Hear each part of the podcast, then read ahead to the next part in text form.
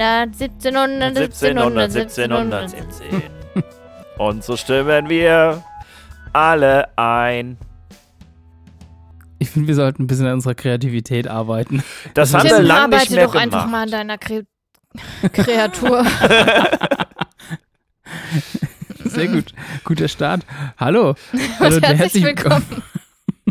Zu einer neuen Folge. Von dir bringe ich noch was bei. DBNWB in Kurzform, falls Genau, noch richtig. nicht so. Das ist noch nicht. Hey, ja. Willst du noch mal so ein paar Sprachübungen machen? Du bist noch nicht, ich habe das Gefühl, ja, die Zunge Da di da da di du da genau. di du. D-B-I-N-W-B-D. Tim, Tim, Tim, Tim, Tim, Tim, Tim, Tim, Tim, Tim. Ja, hallo, na, wie geht's euch? Alles gut? Hm? Es ist doch. schön warm.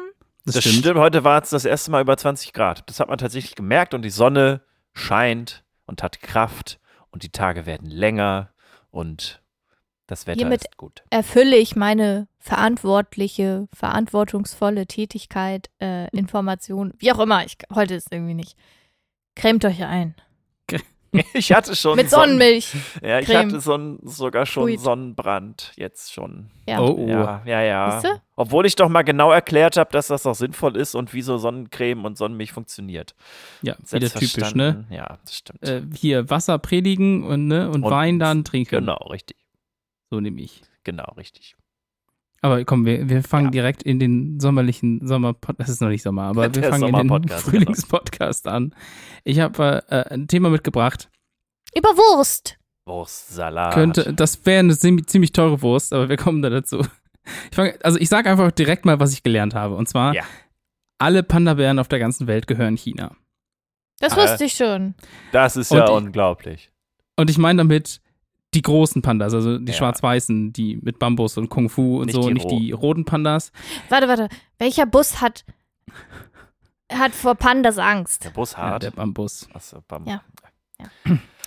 Naja, also das alle ist nicht ganz richtig. Es gehören nicht alle, alle, alle, alle, aber das stimmt für über 99 Prozent. Und es gibt so grob geschätzt 2300 Pandas auf diesem Planeten. Und über die Ausnahmen kann ich ganz am Schluss noch kurz was Ganz sagen. schön wenig, ne? Und genau, Mhm. Aber halt, also ich finde, es klingt auch gar nicht so abwegig, denn Pandas kommen halt in der freien Natur nur in etwa drei Provinzen in der Volksrepublik China vor. Und die sind auch ein wichtiges Symbol von China, ne? Mhm. also geradezu ein Nationalsymbol. So ein bisschen ähnlich wie das Matterhorn für die Schweiz, äh, über das wir ja letztens wegen der Toblerone Ja, gesprochen haben. Aber es gibt eben halt auch so 400 bis 500 Pandas, die in Gefangenschaft leben, wie beispielsweise halt in Zoos. Und 2019 gab es 27 Zoos in 21 Ländern außerhalb von China, die Pandas hatten. Und trotzdem, obwohl die in anderen Ländern sind, gehören all diese Pandas auch immer noch China.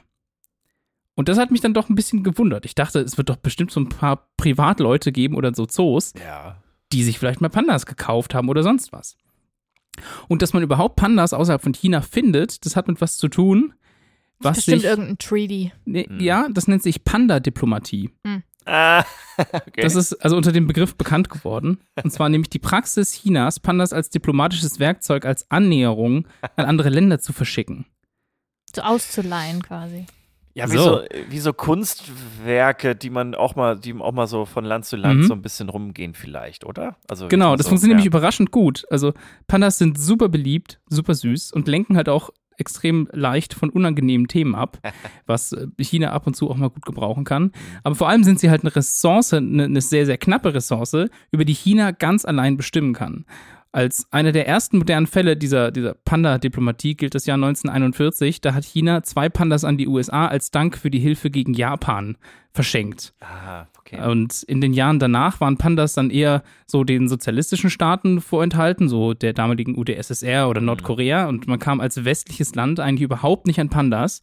Erst 1972 bekam dann so Präsident Nixon zum Beispiel als Zeichen der Annäherung Chinas an den Westen Pandas von Mao Zedong. Das muss ich mal überlegen, ne? Das ist Hey, hast du gerade sozialistische Staaten gesagt? ja. Würdest du China nicht als sozialistischen Staat bezeichnen? Ja, doch, aber Nordkorea halt nicht. ist offiziell auch sozialistisch, also kommunistisch, äh, sozialistisch. Ja, Ah, okay, okay. aber. Na gut. Anyways, sorry.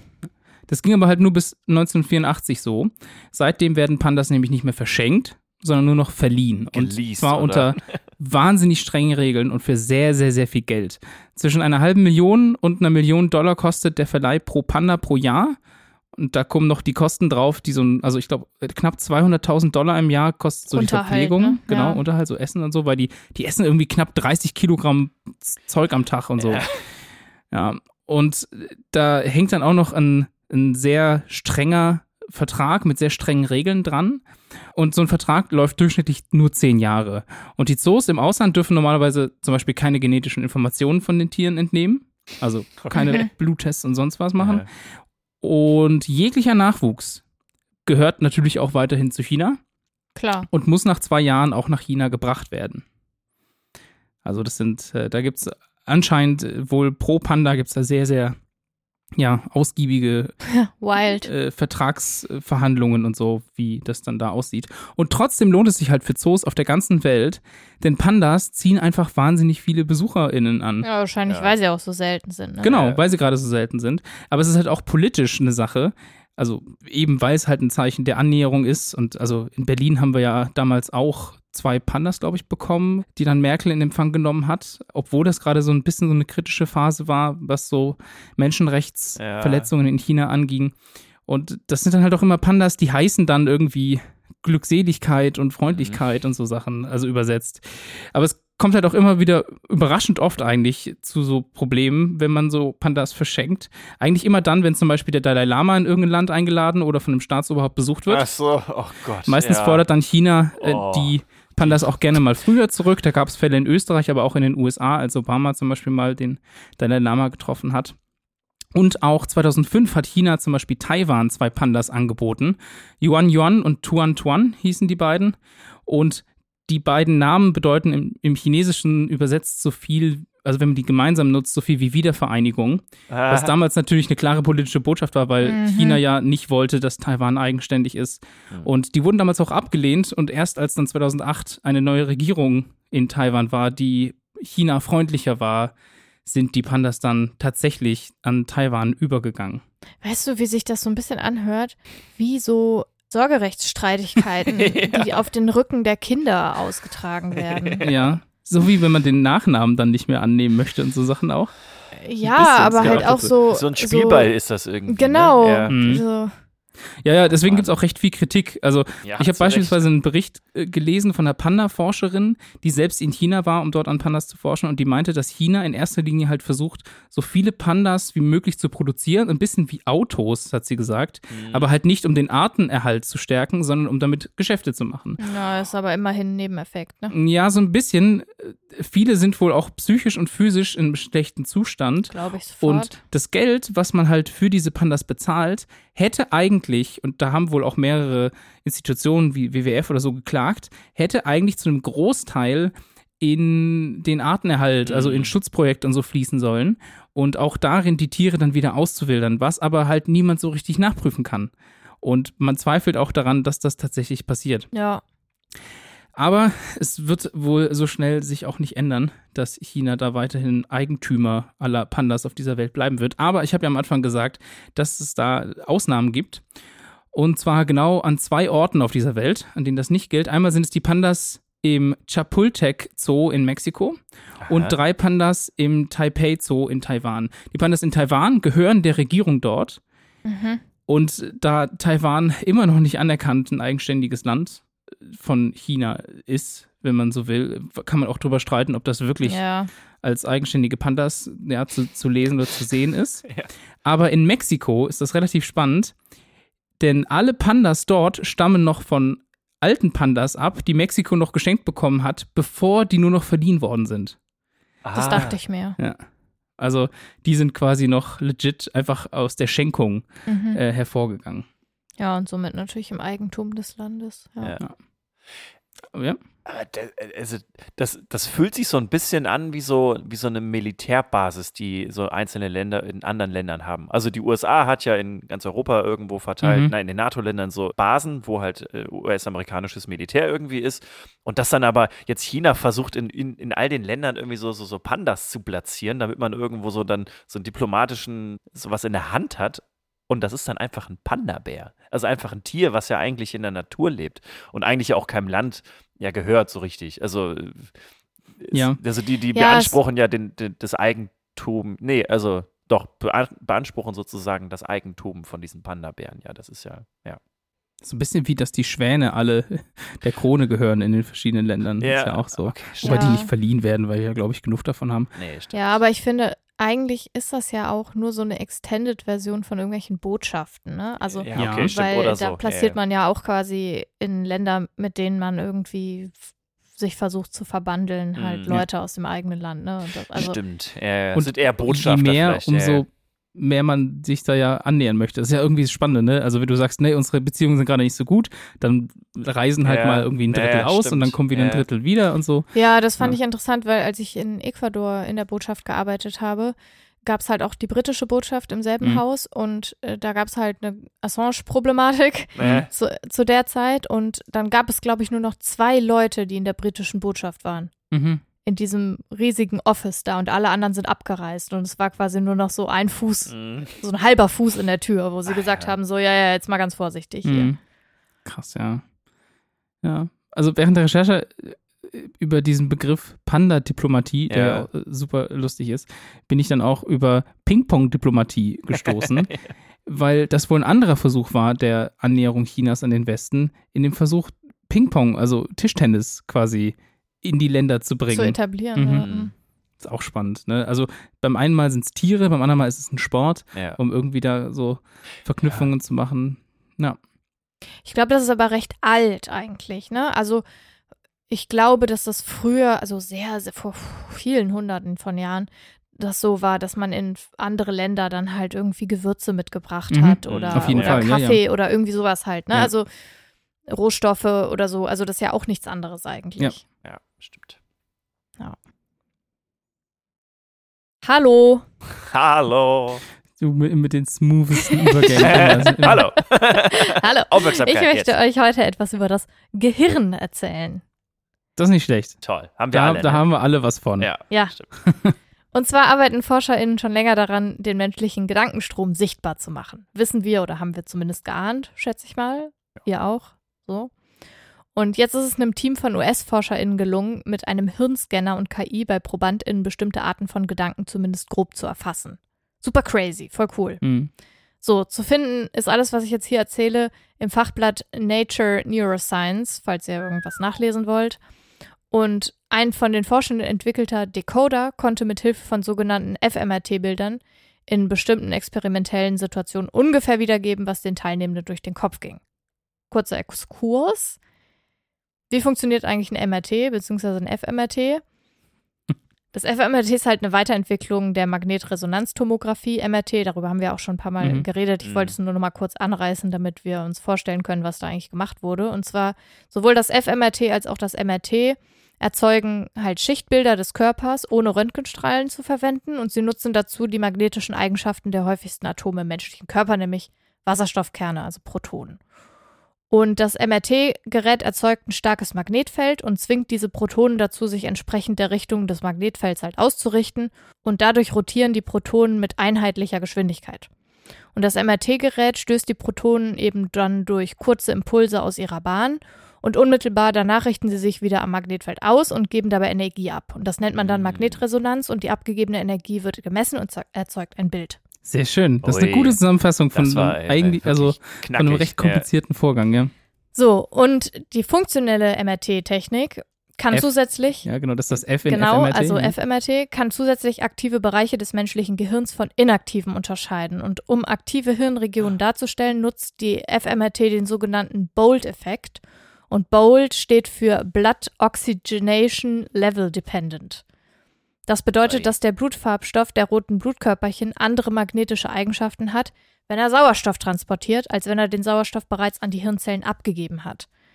Aktive Hirnzellen benötigen halt mehr Sauerstoff, deshalb weiten sich dort eben die Blutgefäße Ah. und mehr sauerstoffreiches Blut strömt in die entsprechenden Regionen. Und dieser Unterschied ist dann eben messbar. Und das? Blut fungiert also sozusagen als körpereigenes Kontrastmittel. So, kurzer Abriss. Tüdü. Diese Hirn-Computerschnittstelle, die die Forschenden da hergestellt haben, bei der keine Operation notwendig ist, könnte vielleicht irgendwann mal Menschen helfen, die ihr Sprachvermögen zum Beispiel infolge von einem Schlaganfall verloren haben. Zumindest ist das die Hoffnung der ForscherInnen. Und mit Hirn-Computer-Schnittstellen, Brain-Computer-Interfaces, BCI, Mhm. Arbeiten NeuroforscherInnen schon länger und die Mhm. beruhen auf dem Prinzip, menschliche Gedanken durch technische Schaltkreise zu lesen, zu verarbeiten und in Bewegung oder Sprache umzusetzen oder beziehungsweise über, zu übersetzen. Und auf diese Weise könnten zum Beispiel Gelähmte per Gedankensteuerung ein Exoskelett eben steuern oder Menschen mit Locked-In-Syndrom mit ihrer Außenwelt kommunizieren. Mhm. Und viele der entsprechenden Systeme, die derzeit erforscht werden, erfordern jedoch so eine operative Implantation von Elektroden. Ja. Und das ist jetzt eben Im anders Gehirn, an diesem ne? Also, Ansatz. genau. Äh, genau, richtig. Die müssen Genau. quasi ins Gehirn was einpflanzen, damit dann Ja. das Signal gelesen wird, zum Beispiel. Ja. Genau, und das ist halt super invasiv natürlich. Ja. Und bei diesem neuen Ansatz bildet eben ein Computer auf Grundlage von Hirnaktivitäten Wörter und Sätze. Und diesen Sprachdecoder haben die Forschenden trainiert, indem sie drei ProbandInnen 16 Stunden lang Geschichten vorgespielt haben. Ui. Die haben sie sich dann angehört. Und während diese in diesem funktionellen Magnetresonanztomographen lagen, also im fMRT. Und im nächsten Schritt haben die ProbandInnen dann neue Geschichten zu hören bekommen, während ihr Gehirn wieder in der fMRT-Röhre untersucht wurde. Und der zuvor trainierte Sprachdecoder war dann in der Lage, aus den fMRT-Daten Wortfolgen zu erstellen, die den Forschenden zufolge den Inhalt des Gehörten, naja, so zumindest weitgehend korrekt wiedergegeben Mhm. haben. Und das System übersetzte dabei die im fMRT aufgezeichneten Informationen nicht in einzelne Wörter, sondern es hat halt im Training erkannte Zusammenhänge genutzt, sowie halt künstliche äh, Intelligenz, Ja. um bei neuen Geschichten die gemessenen Hirnaktivitäten den wahrscheinlichsten Phrasen zuzuordnen.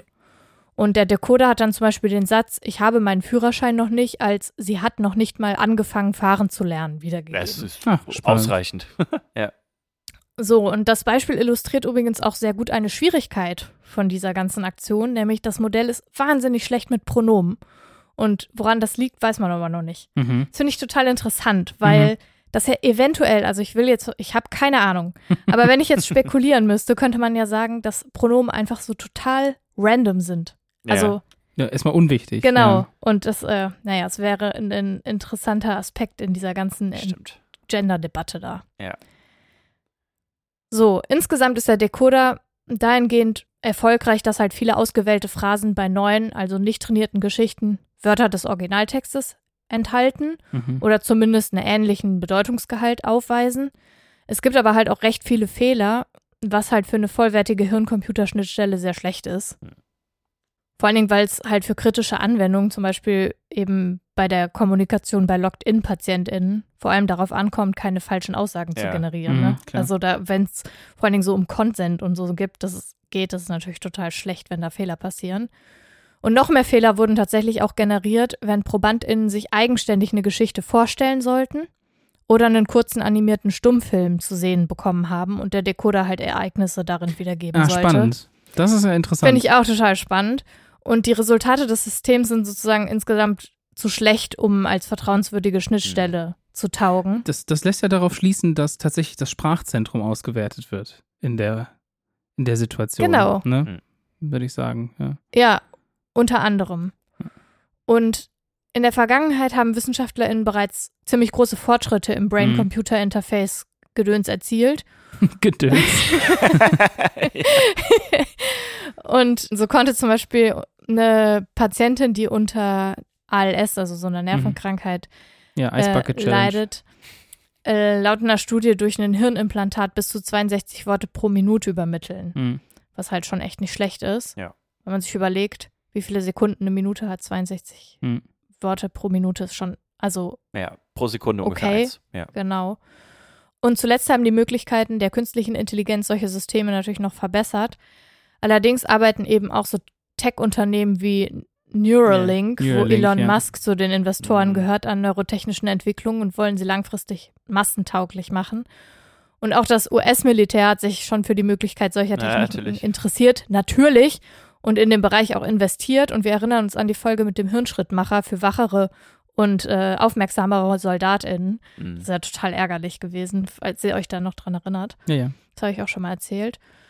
Und noch ist es halt eher unwahrscheinlich, dass Menschen beispielsweise bei Verhören in Zukunft um den Schutz ihrer Gedanken fürchten müssen. Ja, scheiße, stimmt. Ja, also- oh Gott, ja, was man, das ist das Naja. Problem mit so Technik. Da kann man so viel Schmuh treiben. Das ist so. Genau, also Oh. noch scheint die Technik halt nur zu funktionieren, wenn die ProbandInnen freiwillig mitmachen.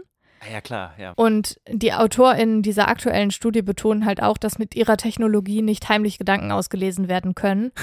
Weil sie sagen halt, die ProbandInnen, Müssen ja mitmachen. die während des wahrscheinlich, ne? Codierens im Kopf gezählt haben, Tiere benannt haben oder an eine andere Geschichte gedacht haben, haben halt den Prozess sabotiert. Mhm. Hat halt nicht funktioniert. Ja, vor allem musst du die Leute erstmal in einem MRT drin haben. Also, das ist Ja, für mich so der Naja, dann größte verarscht Punkt. man die und sagt, hier kriegst du immer eine Untersuchung gratis und dann hier so einen Test und dann Ganz ehrlich, ich würde Also, das, äh, das, ich würde das US-Gerichten easy zutrauen, dass Mhm. sie in Gerichtssaalen MRT stellen und dann die ZeugInnen da reinlegen. ja. ja, wirklich. Äh, Also, ich meine, wer, wer schon mal im MRT war, weiß, was da für ein Prozedere dran Ja, ist, bis stimmt. man überhaupt in so ein MRT reinkommt und was das auch, also, Ja, oder Wie dass viele du halt MRTs es das gibt. festlegen kannst, dass der Mensch das jetzt machen muss, aus irgendwelchen Beweislastgründen oder also so. alleine schon, also ich überlege mir gerade, jetzt möchte jemand schnell mal in einem Wahrheitstest rausfinden, was für Gedanken man hat. Und Ja, dann fährst du nein, ins- natürlich in die nicht, aber- Uniklinik Ja. nach Magdeburg und so.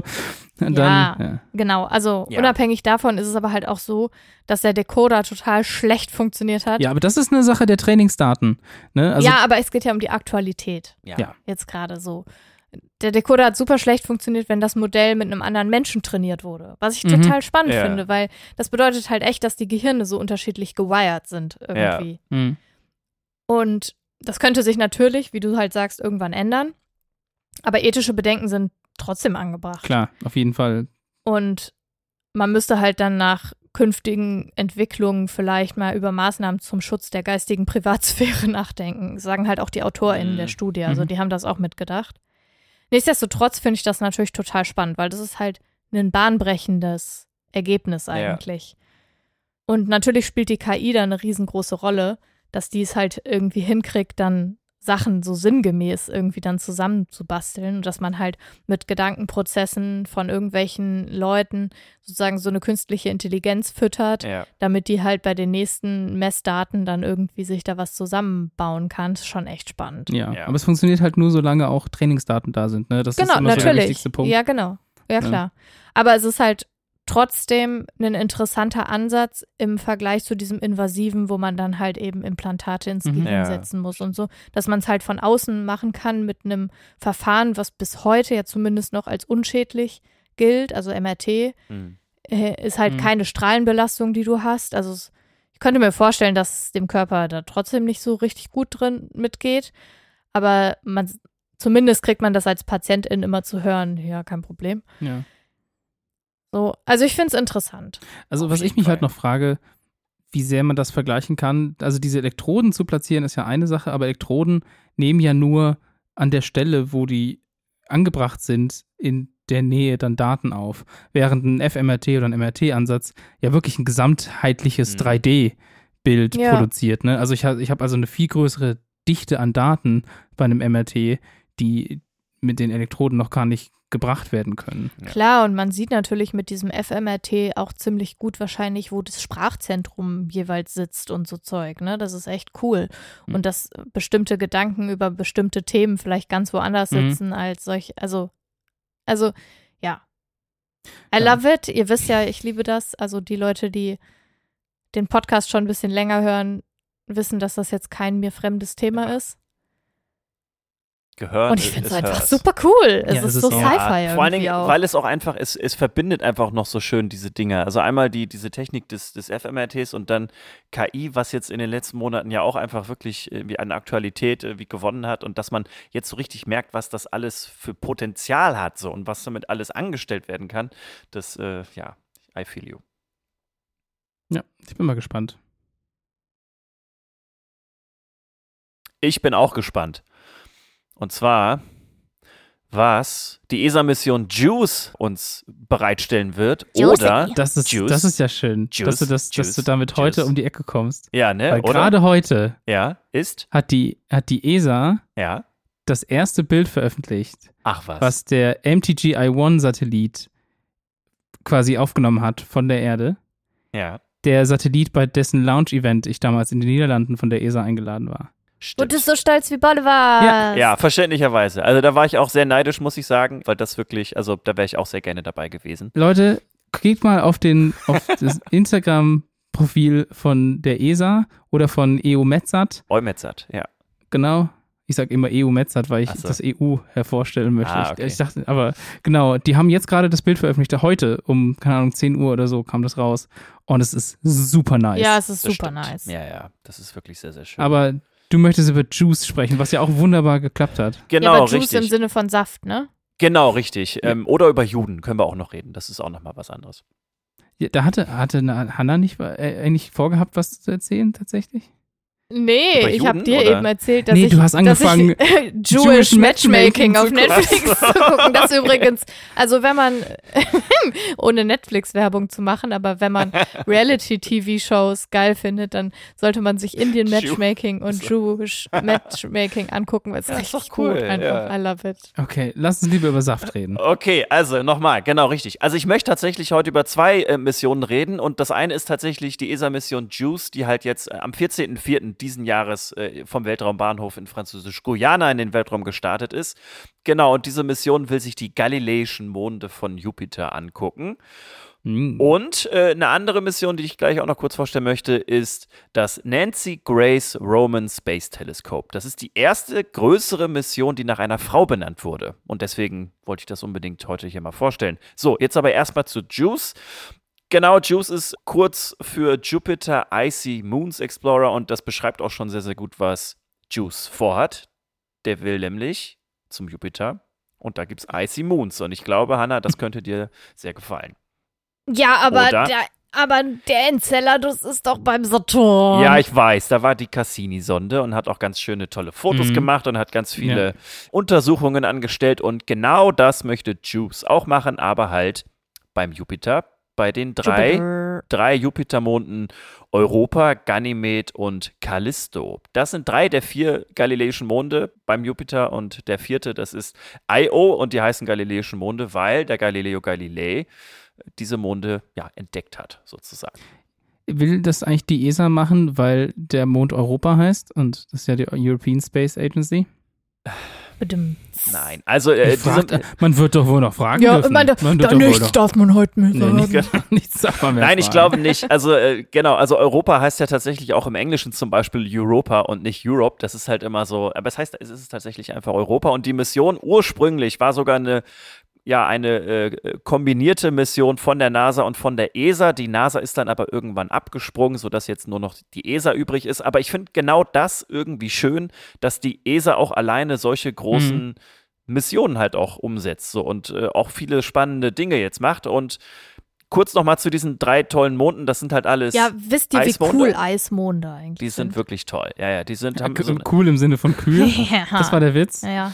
Nicht schlecht. Genau, also nein, was an den Monden tatsächlich cool ist, ist, dass sie eiskalt sind. Also die haben natürlich irgendwie so eine Eisoberfläche und ähm, die bricht dann auf und macht so schöne Furchen, wie das bei dem Enceladus auch der Fall ist, weil halt dieses Eis sich einfach auch so dann trotzdem, das bricht und bewegt sich, aber unter dem Eis, und das ist das Spannende, da Unter schlummert halt Eis. Wasser. Das ist ein riesiger Ozean. Bei all den dreien äh, ja, Monden findet man darunter Mhm. flüssiges Wasser. Das liegt daran, dass der Jupiter selber so groß ist und so eine Gravitationskraft auf diese Monde auswirkt, dass dadurch die Monde so ein bisschen in sich in Bewegung sind und dadurch Wasser halt auch flüssig bleibt.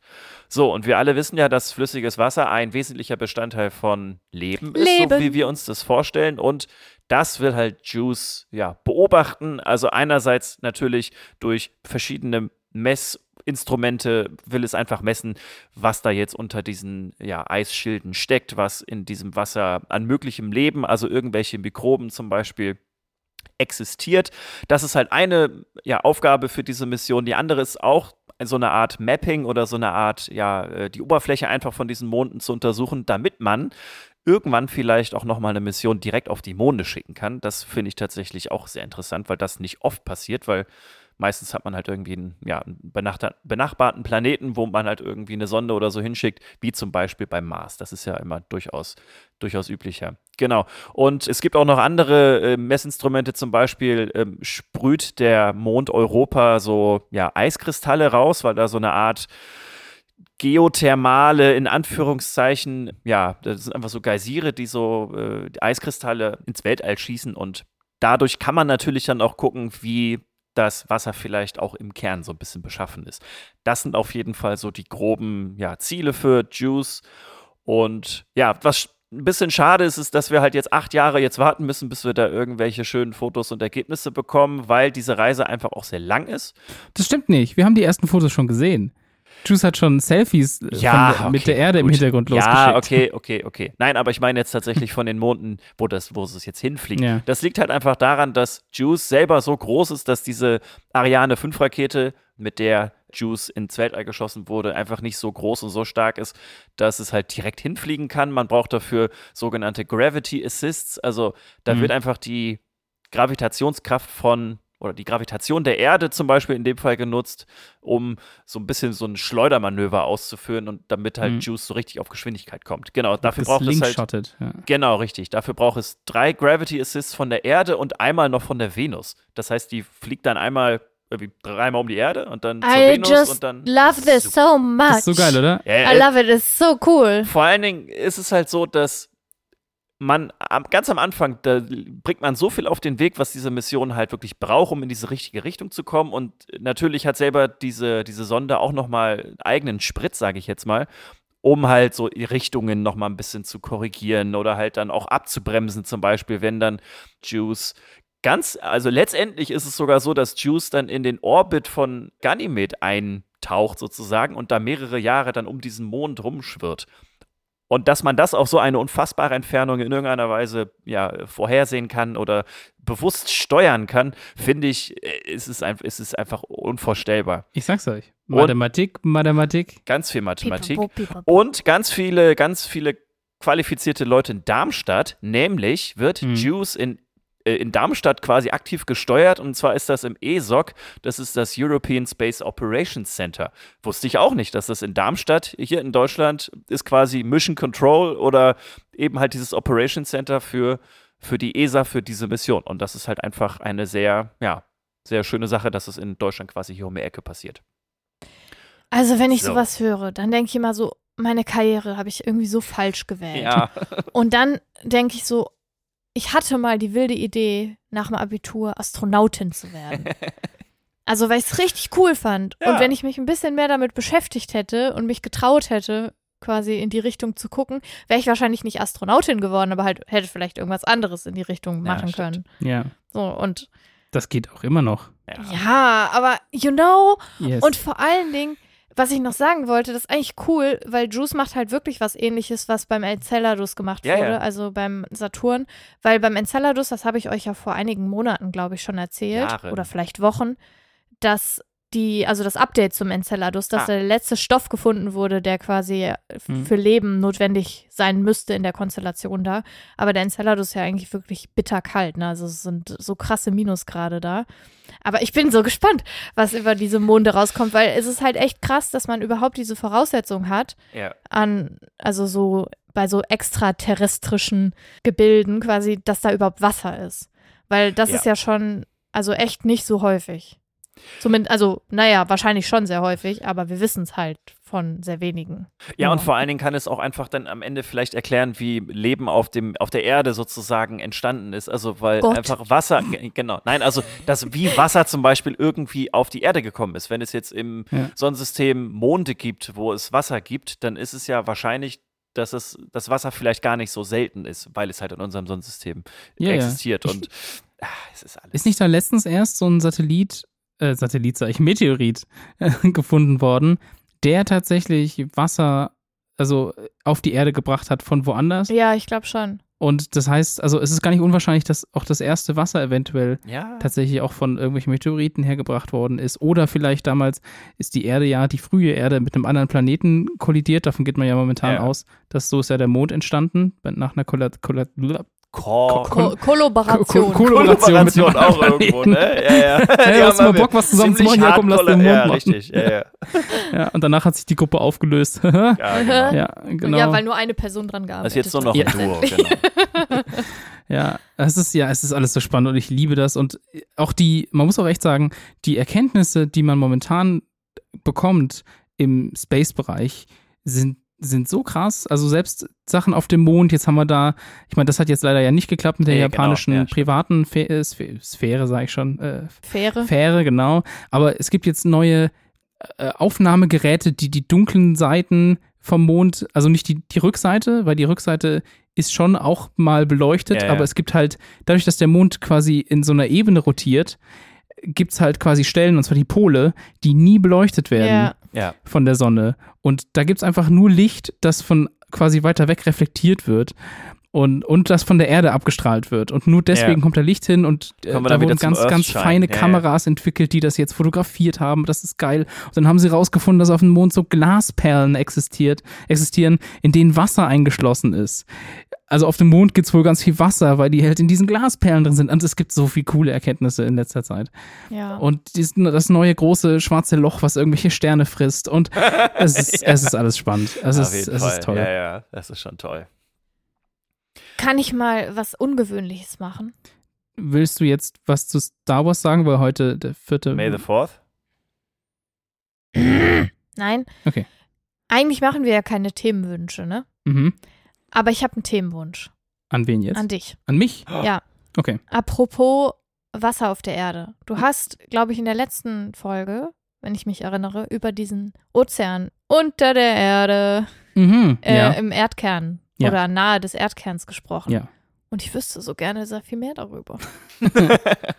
Und Wenn vielleicht auch mehr darüber naja, erfahren und wollt, unsere HörerInnen vielleicht auch. ja, dann soll sie mal eine ich, Nachricht schreiben. Dann soll sie mal Bescheid sagen. Die sind so inaktiv, was das Nachrichtenschreiben angeht. Da bin ich jetzt auch mal wieder ungehalten. Jetzt Ja, einfach. du weißt, Nerds sind vielleicht Introverts. Nerds? Nerds and Words. ja, okay. Ich, ich, das ist, ja, okay. Dann ich schreibe mir das auf. Und dann habe ich ja schon mal ein Thema fürs nächste Mal. Okay. Ich muss gar nicht so weit gucken. Ah. Aber auch nur, wenn mindestens eine Nachricht in unserem Instagram-Fach Die landet, schreibe ich, euch- die schreibe ich euch einfach. Alles gut. die nicht von Dirk oder Hanna kommt. okay, dann. Außer ihr seid andere Dirks und Hannas. ja, okay. Okay, jetzt aber noch, und das möchte ich jetzt auch äh, noch, noch erwähnen, weil es einfach auch irgendwie so wichtig ist tatsächlich, das äh, Nancy Grace Roman Space Telescope. Wir verlassen jetzt etwas unser Sonnensystem und wir gehen jetzt noch mal ein bisschen weiter raus, denn wir kommen jetzt zum Nancy Grace Roman Space Telescope. Das ist benannt nach Nancy, Nancy Grace. Grace. Roman. Und Ach, verdammt. die, Ich dachte schon, es sei römisch. Ach so, Roman. Das, nee, nein, nein. Also sie heißt einfach Nancy Grace Roman Space Telescope. Das äh, Space Telescope Sie ist heißt, sie heißt nicht so. so. Das wäre ein geiler Name. Nee, das stimmt. Sie, ja, natürlich. Also oh, sie ich heißt. stelle mir gerade die Hochzeit Nancy vor. Möchten Sie hier die anwesende Nancy Space Roman Space Telescope, also Grace Space Telescope? Ja, okay. Also Das war halt eine Heirat, das ist ein Doppelname. Roman und Space, Space Telescope. Telescope. Nee, Space und Telescope ist der Doppelname. Das Das stimmt wäre cool. Ja, ja, nee, okay. Erwischt. Nein, also die gute, die beste Frau heißt Nancy Grace Roman und sie hat einfach wirklich äh, den Weg für Frauen im Bereich der Astronomie geebnet. Sie war die erste Leiterin der Abteilung für Astronomie im Büro für Weltraumwissenschaften im NASA-Hauptquartier und sie war die erste Frau, die auch eine echte Führungsposition bei der NASA innehatte. Also sie hat wirklich, sie war eine Vorreiterin sozusagen. Und äh, ja, sie hat unter anderem das Komitee ins Leben gerufen, das für die Entwicklung des Hubble Space Telescope verantwortlich war. Und das ist, glaube ich, so das erste große, wirklich bekannte Space Telescope, glaube ich, gewesen. Also es Ja, gab vorher voll. auch noch andere, also äh, ein Spitzer Space Telescope gibt es noch und auch noch andere, aber Hubble, die Bilder von Hubble, die hat man schon mal gesehen, würde ich behaupten. Die Und haben Ja. die, wenn ich sagen würde, äh, ich würde Ja. sogar sagen, die haben die Welt auch schon verändert. Voll, auf jeden Fall, ja, ja, Fall. genau. Hubble ist krass gewesen. Und sie wird auch als Mother of Hubble genannt. Also Hubble ist halt eigentlich, Edwin Hubble war ein, ein, ein auch NASA-Wissenschaftler, aber sie hat sozusagen das angestoßen, dass dieses Teleskop in der Form ja hergestellt wird und genutzt wird. Genau, und passenderweise ist das Nancy Grace Roman Space Telescope auch eine Art Nachfolgeteleskop für Hubble, was irgendwie sehr schön ist, weil der Hauptspiegel, also der, der das Licht das erste Mal sammelt, wo das Licht quasi reinfällt, Mhm. ist ungefähr gleich groß wie bei Hubble. Allerdings hat das Nancy Grace Roman Space Telescope ein größeres Sichtfeld als Hubble.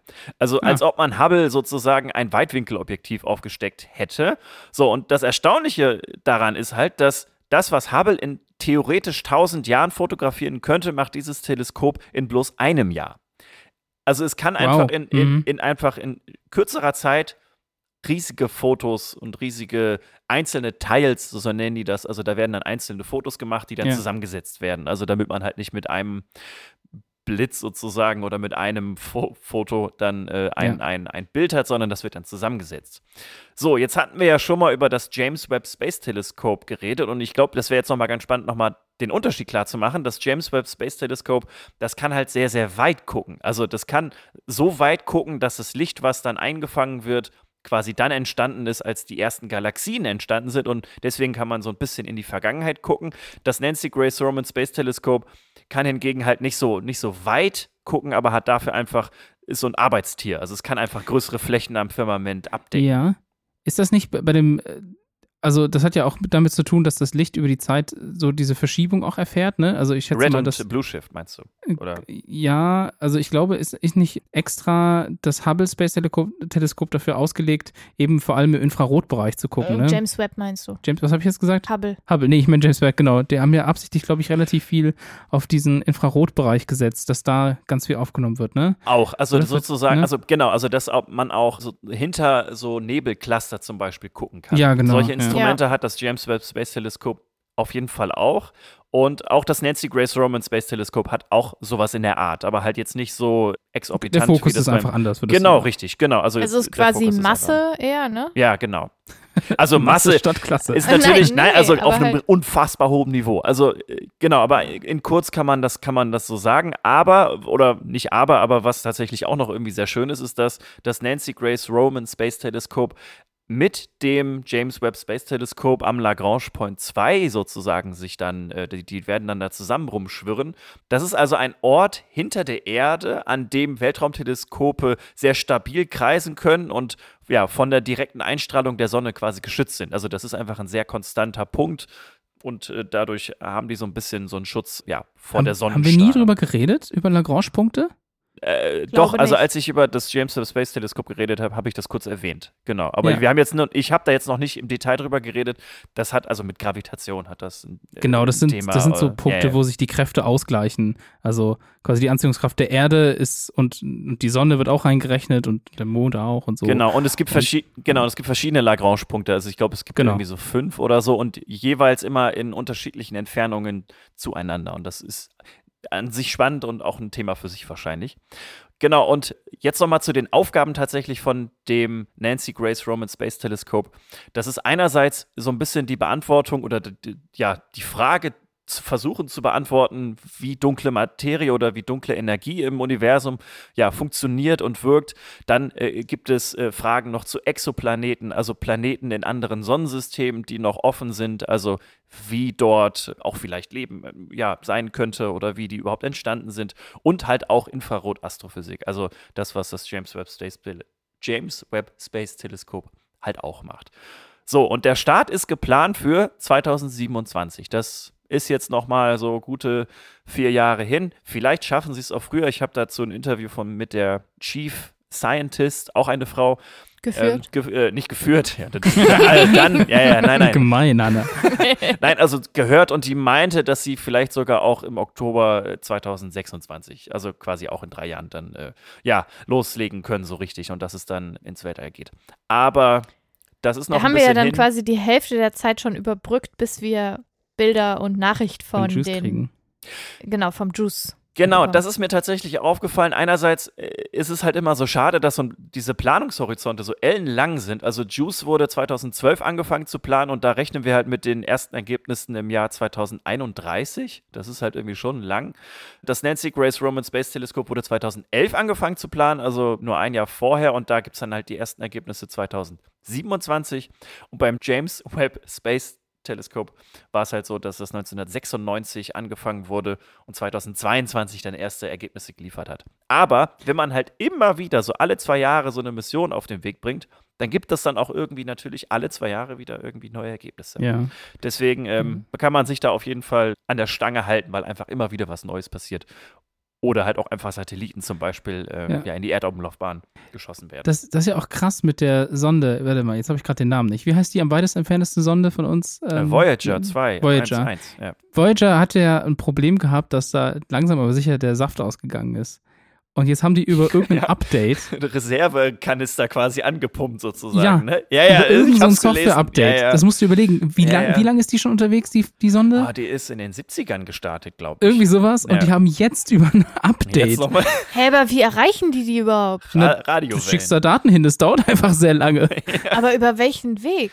Über Äh, Satelliten oder was? Nee, über Radiowellen, glaube ich. Oder halt über, über ja, Aber, also. aber also es äh, wie ist denn im luftleeren Raum? Also, Hey, Außer- die, Gerade das da überträgt geht's ja ja gut. ganz normal. Ja. Ja, das ist ja wunderbar. Deswegen macht man es ja auch ganz gerne, dass du, also das wünscht man sich ja auch, wenn man so äh, Missionen macht, zum Beispiel am Mars, dann hast du quasi eine Sonde, die den Mars umkreist, die dann mit Sachen auf dem Boden besser Ja, äh, genau. kommunizieren kann, weil, Ja. weil da der Weg kürzer ist und von dort wird das dann zum Beispiel zur Erde geschickt. Maven. Und da, da würde es mich nicht wundern, wenn da auch irgendwas kreist, was das empfängt, weil das ist dann, also da ist ja wirklich Luft, Luft leer und von dort wird es dann auf die Erde geschickt. Und, weil, ja. also ich meine, das war ja auch das Problem, um die äh, Kommunikation zwischen dem Enceladus und dem Saturn aufzufangen, weil man halt sagen würde, so, da ist ja nichts.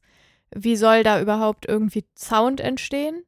Ach so. Ach so, ja, ja, aber Radiowellen, äh, Und also also das muss ja sich durch irgendetwas fortbewegen und zwischen Enceladus und Saturn ist es halt wegen der Sonnenwinde. Und ich kann mir halt vorstellen, dass da auch irgendwelche Winde unterwegs Nee, das sind. sind einfach elektromagnetische Wellen, die können überall äh, durch. Aber Wellen sind doch, also, hm.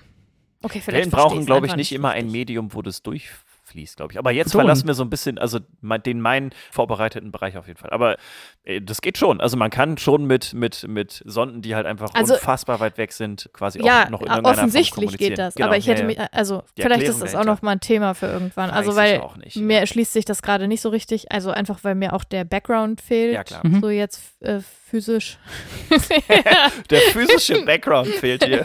Physikalisch, chemisch. Hinten einfach so ein Loch in der Ja, Wand. ja, Ja, super. Die Couch hinter mir hat sich aufgelöst. Nein, aber also ja, spannend. Sorry für den Exkurs gerade. Ach, wir haben schon ganz viel exkursiert heute. Also das, äh, das ist okay. Ich hatte auch tatsächlich noch was ganz anderes mitgebracht.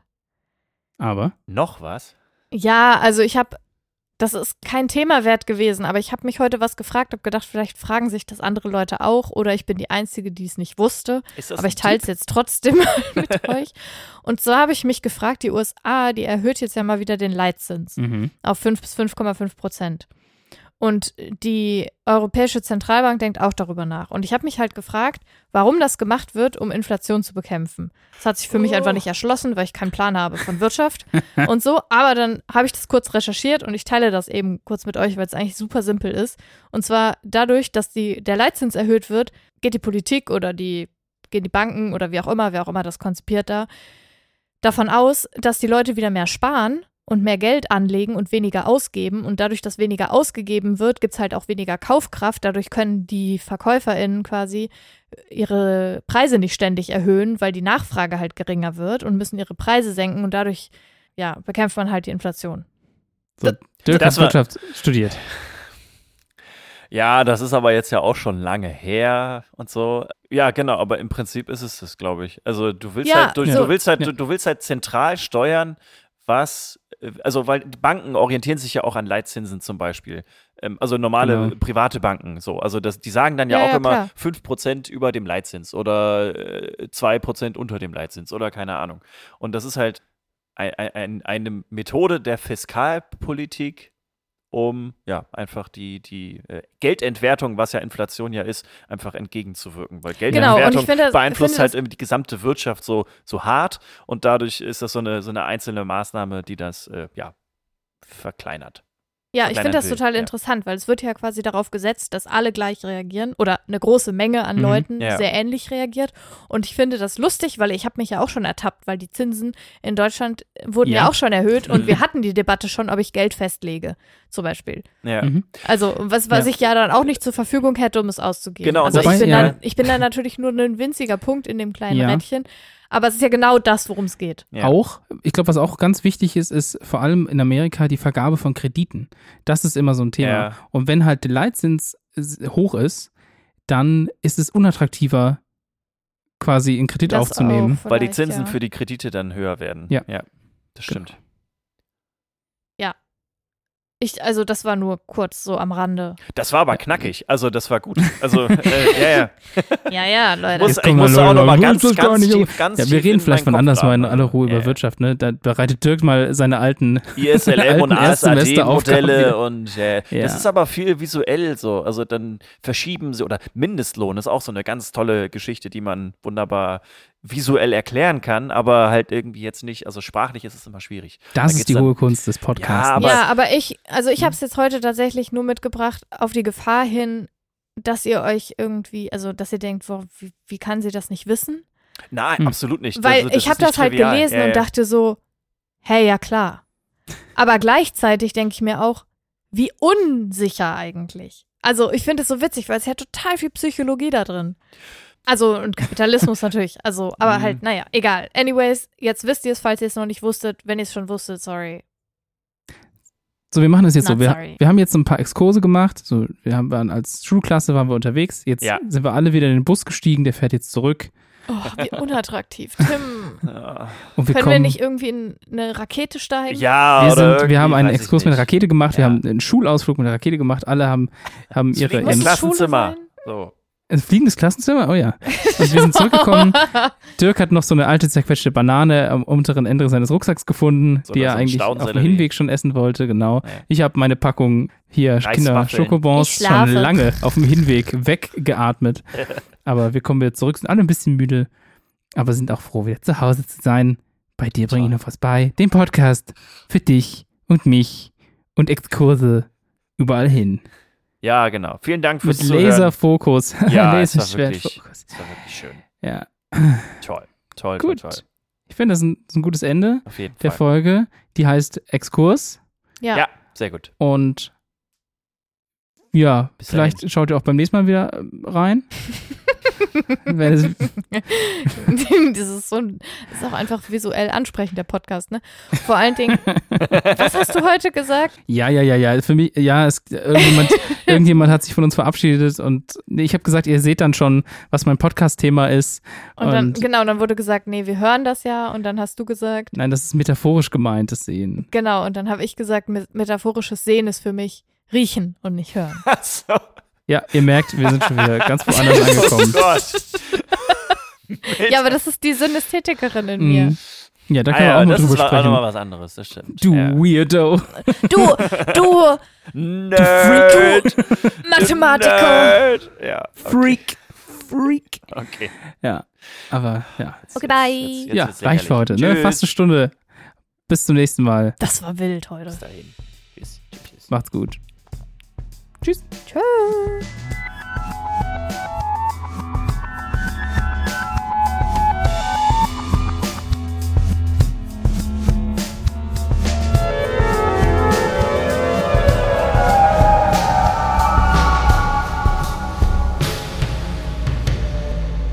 Und zuletzt haben die Möglichkeiten der künstlichen Intelli- Intelligenz